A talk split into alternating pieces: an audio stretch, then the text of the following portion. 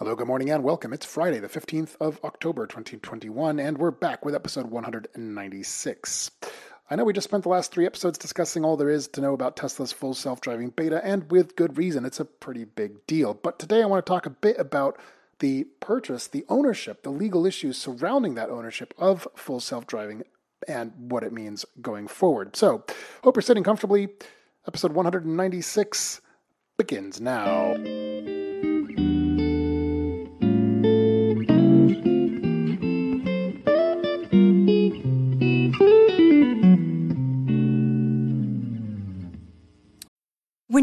Mealtime inspiration, it's worth shopping Kroger, where you'll find over 30,000 mouthwatering choices that excite your inner foodie. And no matter what tasty choice you make, you'll enjoy our everyday low prices, plus extra ways to save, like digital coupons worth over $600 each week. You can also save up to $1 off per gallon at the pump with fuel points. More savings and more inspiring flavors make shopping Kroger worth it every time. Kroger, fresh for everyone. Fuel restrictions apply. As a friendly reminder, if you're a fan of this podcast, please don't forget to subscribe on Apple Podcasts and drop me five stars. So, look, let's just dive in straight away and really kind of get to the point because it's a very weird situation. Um, and I have actually just looked through our purchase and sale agreement uh, of our Tesla Model Y back in, uh, what was it, June of last year there's not a single reference to anything about full self driving, except, of course, at the very top, and it lists all the various options and configurations of our particular vehicle. It just kind of lists the line item right there of $7,000, and that's it. There is no other mention anywhere in the entire agreement. I've Googled the heck out of this and I found tons of discussions, but even on Tesla's website, I don't find any sort of small print which explicitly spells out what happens to this purchase. I'm not embarrassed to admit it probably does exist somewhere. Uh, I just haven't found it. Admittedly, I haven't looked too hard. So, as an aside, if you can direct me to such a document, please direct me. I'd love to take a look. But, and th- this is very weird because the situation we're faced with now is so we paid $7,000 for ours. I think about a six months to a year before that, it was priced at $6,000. Uh, shortly after we paid our seven, the price of full self-driving as an option went up to eight thousand, and then I think it may have skipped nine thousand, went straight to ten thousand. That is the current price if you want to buy full self-driving outright. You can also subscribe to full self-driving for I think it's one hundred ninety-nine dollars per month, which is a lot of money. Again, we had anticipated. I say we collectively. I think the Tesla verse had collected collectively anticipated something around $100 per month. I certainly did. That would certainly put it in line more or less if you think about it with the outright purchase price. But I think at $200 a month, it's a bit pricey. And moreover, and this kind of leads to the overarching point and problem, and why I'm discussing this here today now, is that you're essentially paying for a thing. I say you, we, I too, we are collectively uh, paying for or have paid for a thing which, frankly, hasn't yet materialized. Um, and and by the way, I now is probably as good a time as any to make the the admittedly large disclaimer that I'm a very long term Tesla shareholder, so I have nothing to gain by harming Tesla's reputation uh, in this matter. But the truth is, this is a very weird, sticky situation. Again, we've literally paid for a thing that we haven't yet got. And the question then becomes what happens if, say, we want to um, get a new Tesla? Um, I decided to put a poll up on my Twitter account, which is running for the rest of the week. Well, I say the rest of the week. Today's Friday. It's running for six days, basically. I guess there's five days left. Uh, if you haven't yet seen it and voted, please do so. You can find this over at my Twitter account at Autonomous Hogue. Um, and the question is pretty straightforward. I just ask simply Tesla owners who purchased full self driving but recently bought or will soon get a new Tesla, to which your purchase of full self driving will not transfer would you seek legal action to get your money back or get it transferred? And this is coming from a very long Tesla holder, as I as I say. Um, so, um, as much as I want to share with you the results of the poll, because to be honest, I'm pretty mind blown at the results so far. I'm not going to, but suffice to say, I think you'll be pretty shocked as well.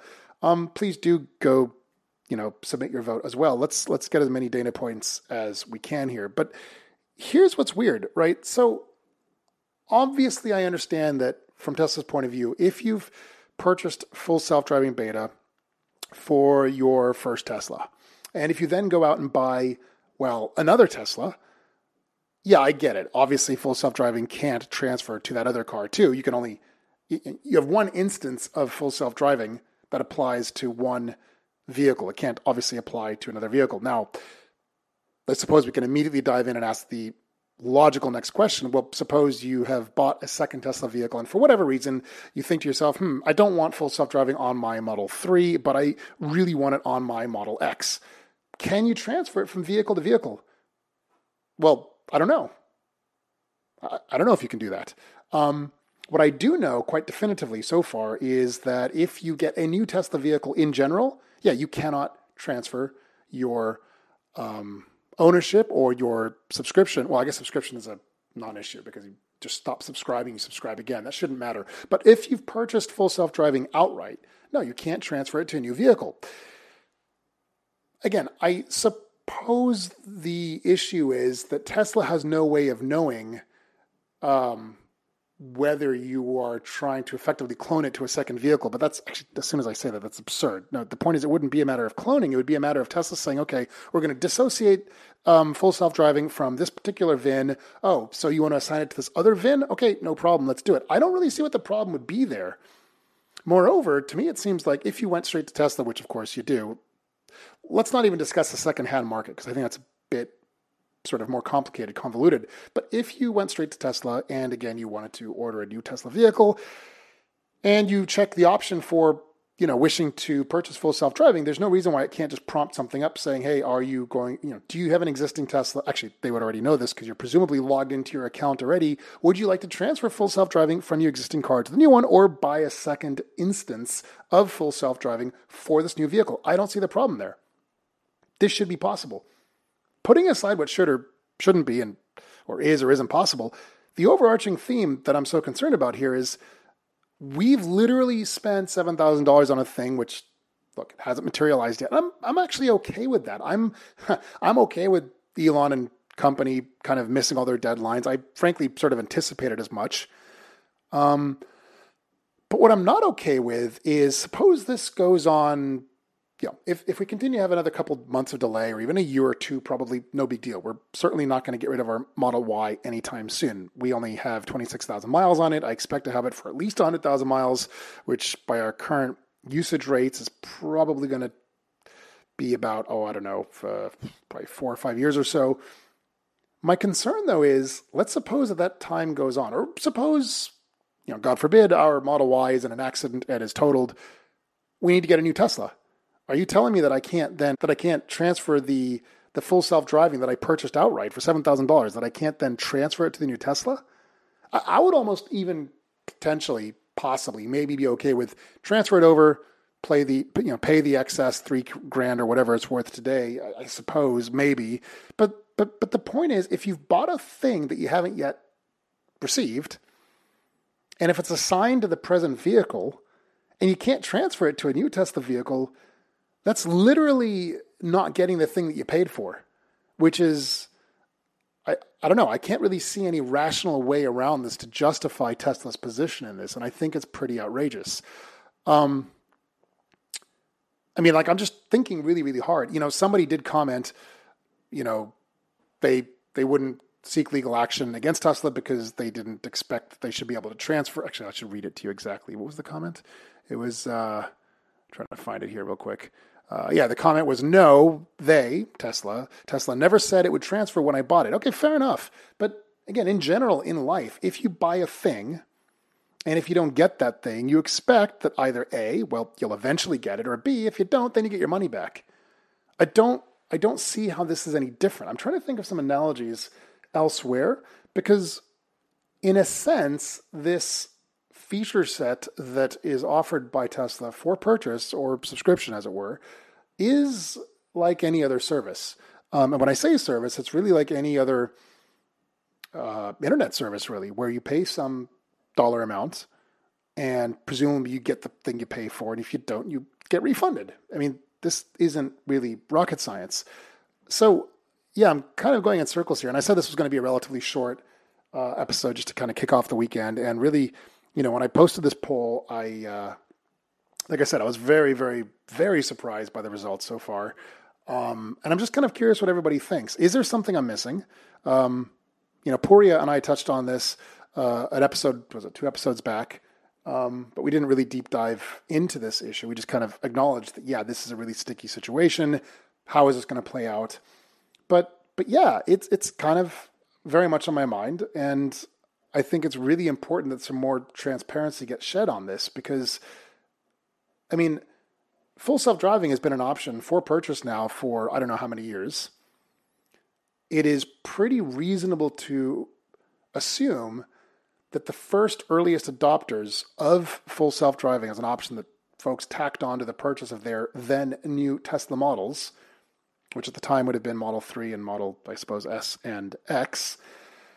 Um, you know, those owners of those vehicles would have paid, I think, I think it started at four or five thousand, and as I said, ramped up little by little over the years. Those people have essentially paid for a thing that for the last several years they've never been able to make use of. Now, admittedly, one of the additional feature sets you do get with the full self-driving checkbox, I believe, is autopilot or navigate on autopilot and uh, lane change control. I don't think there's really that much else besides that, uh, unless I'm just forgetting something. Or alternatively, if there is something, it's relatively trivial. In any event, certainly none of this was worth on its own 7,000. Again, I'm not embarrassed to admit that I, and I think many of us, all of us perhaps, who purchased this thing, weren't purchasing full self driving for the feature set as it stood today, or indeed at the time of purchase, but on the promise of what it would enable going forward. And it sounds outrageous to folks to do this, but in a weird sort of way, um, well, look, we all opted in to do this. And I'm not complaining about this. I wouldn't actually have done it differently, even in retrospect, knowing what I know now. Because again, I'm fine with the delay. I'm okay with the fact that it may take quite some time still, even if it means another couple of years, even if it means, you know, not getting it until we have a future Tesla. But but that's the problem, right? Because if it doesn't transfer, well, that's going to suck. That's going to be pretty awful. So anyway, look, I don't know what else to really say about this, but if anybody has any thoughts on this, and you know, you want to ping me with your ideas, feel free to reach out. As always, on LinkedIn, you can find me quite easily. Uh, also, obviously on Twitter at Autonomous Hogue. Uh, other than that, what else can I say? Uh, have a wonderful weekend. Thank you so much for listening, and I hope to see you back next week.